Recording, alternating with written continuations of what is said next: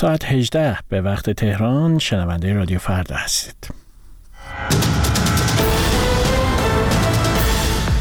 رأیگیری برای تعیین نمایندگان مجلس شورای اسلامی و مجلس خبرگان ادامه دارد.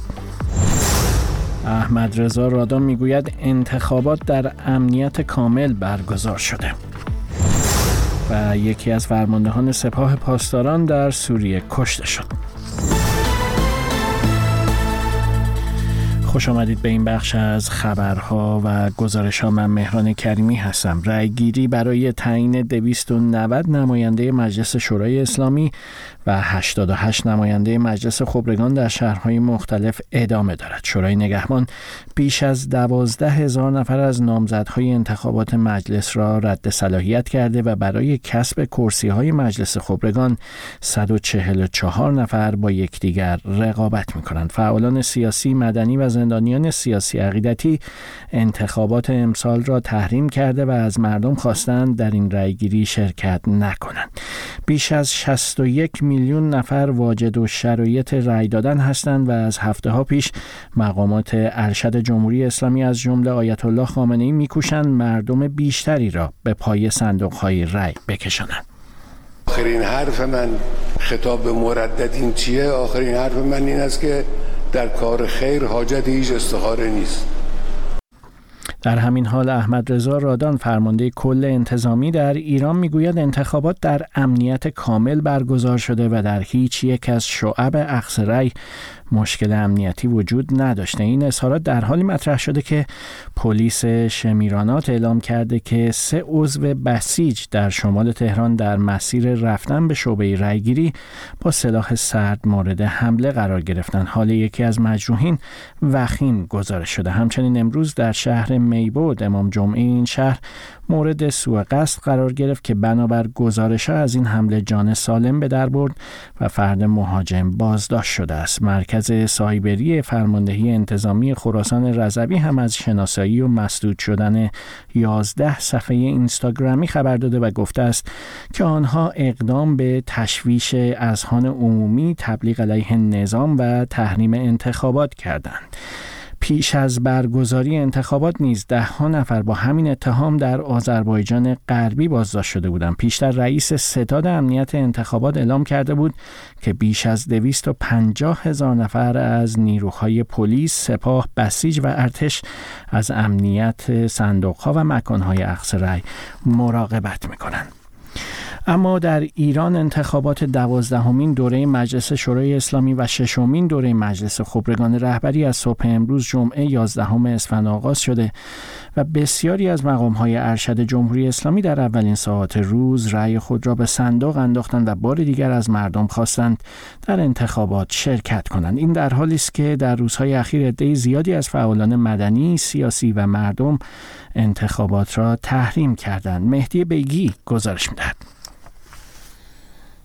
رأیگیری برای انتخابات مجلس شورای اسلامی و مجلس خبرگان از ساعت 8 صبح در ایران آغاز شد. این گزارش اولیه محسن اسلامی سخنگوی ستاد انتخابات کشور. چیزی حدود 44 هزار شعب ثابت و 15 هزار شعب سیار مشغول اخذ رأی از مردم شریف ایران هستند. طبق قانون 10 ساعت فرایند زمان رأیگیری است. رهبر جمهوری اسلامی هم طبق روال انتخابات های گذشته صبح زود رأی خود را به صندوق انداخت. آخرین حرف من این است که در کار خیر حاجت هیچ استخاره نیست.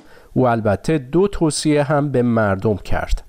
در اولین ساعات ممکن برید رأیتون رو در صندوق ها بیاندازید. توصیه دوم این است که در هر حوزه ای به تعداد لازم برای اون حوزه رأی بدید. به کمتر رأی ندید.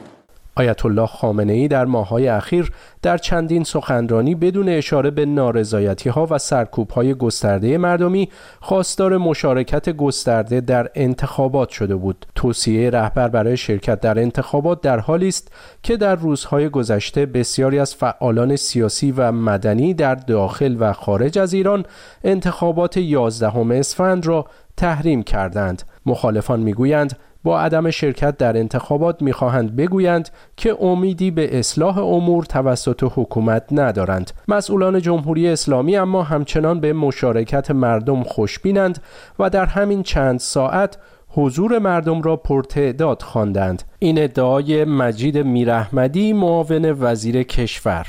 همونطوری که در گزارشات واصله از سراسر کشور ما در حال دریافت گزارش هستیم در صفوف فشرده و به هم پیوسته و از ساعات قبل از شروع اخذ رأی مردم عظیم و شعن ما در پای صندوق های رأی حاضر شدند در پی انتخابات امروز قرار است 290 نماینده از 208 حوزه انتخابی به مجلس ایران وارد شوند. این در حالی است که از 25 هزار داوطلب نامزدی برای انتخابات مجلس شورای اسلامی بیش از 11 هزار نفر رد صلاحیت شدند.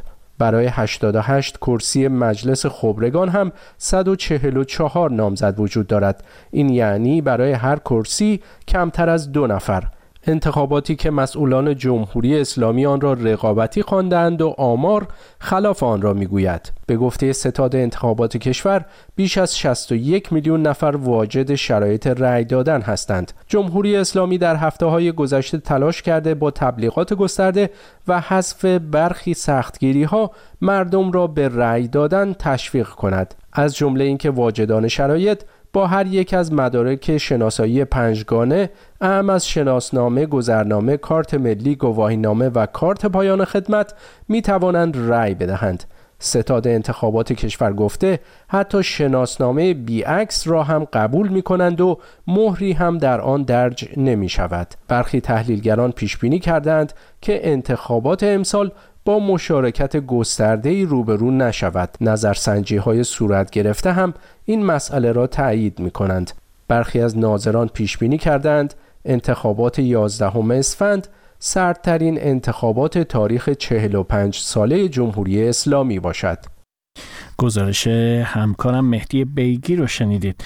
اما در همین ارتباط در رابطه با انتخابات دوازدهمین دوره مجلس شورای اسلامی و ششمین دوره مجلس خبرگان رهبری همکارم فرشته قاضی با حمید آصفی فعال سیاسی در تهران صحبت کرده که شما رو دعوت می‌کنم به شنیدن این گفتگو.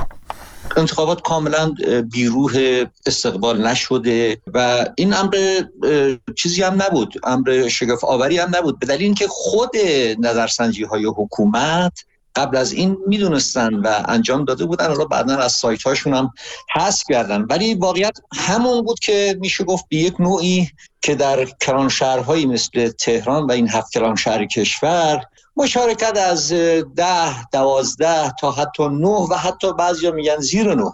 یعنی بعضی از نظرسنجی هاشون و در سطح کشورم 22 22 سه درصد. ما بر اساس همین نظرسنجی قضاوت سیاسی خودمون رو کردیم که این انتخابات انتخاباتی که با توجه به اینکه 61 میلیون واجد شرایط رای هم هستند کسر بزرگی از این جمعیت که میشه گفت دو سوم شاید جمعیت رای دهنده باشه در این انتخابات شرکت نخواهند کرد. حالا بعدش اینکه حکومت بیاد آمارهای دیگه ای رو بده یا اعلام بکنه بیشتر شد دیگه برای ما برای جامعه به نظر من دیگه قابل قبول نیست.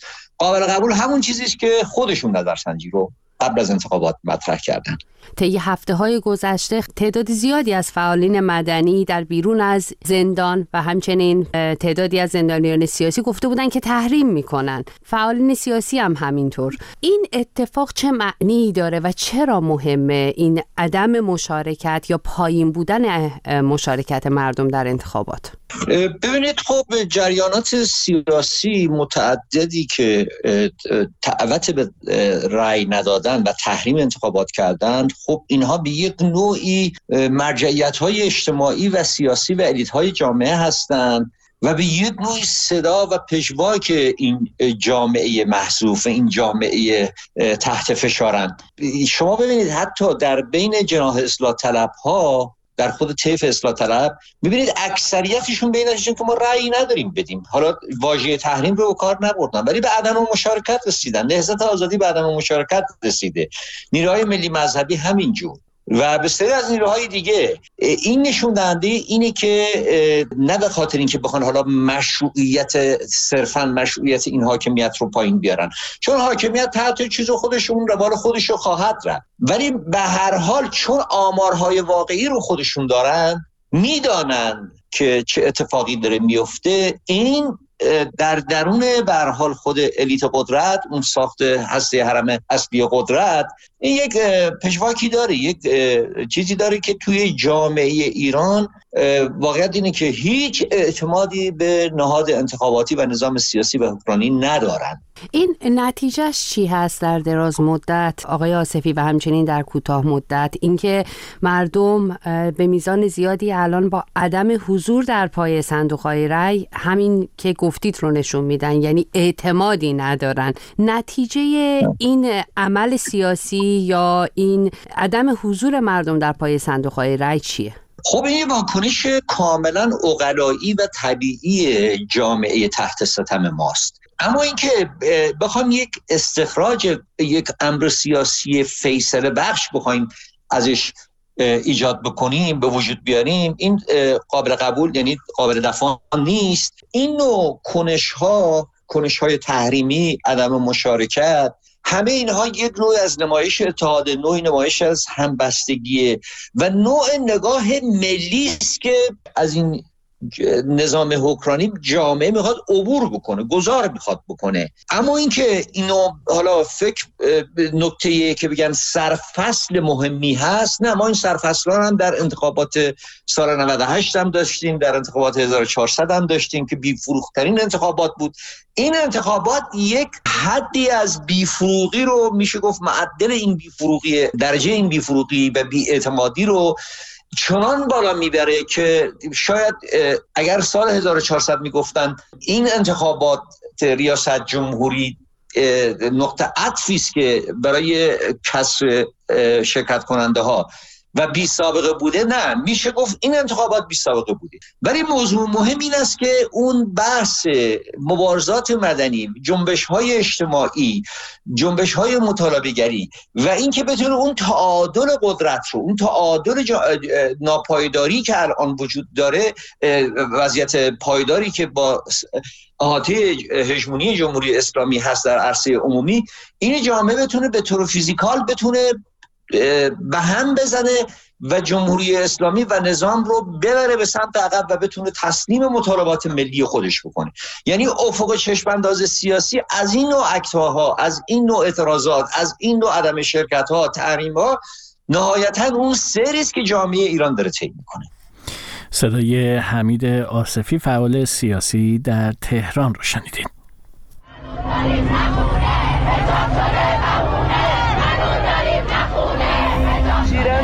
آباد بازار تلف مشوی ساری گوهر داشته کرد مشهد خیابان سعدی.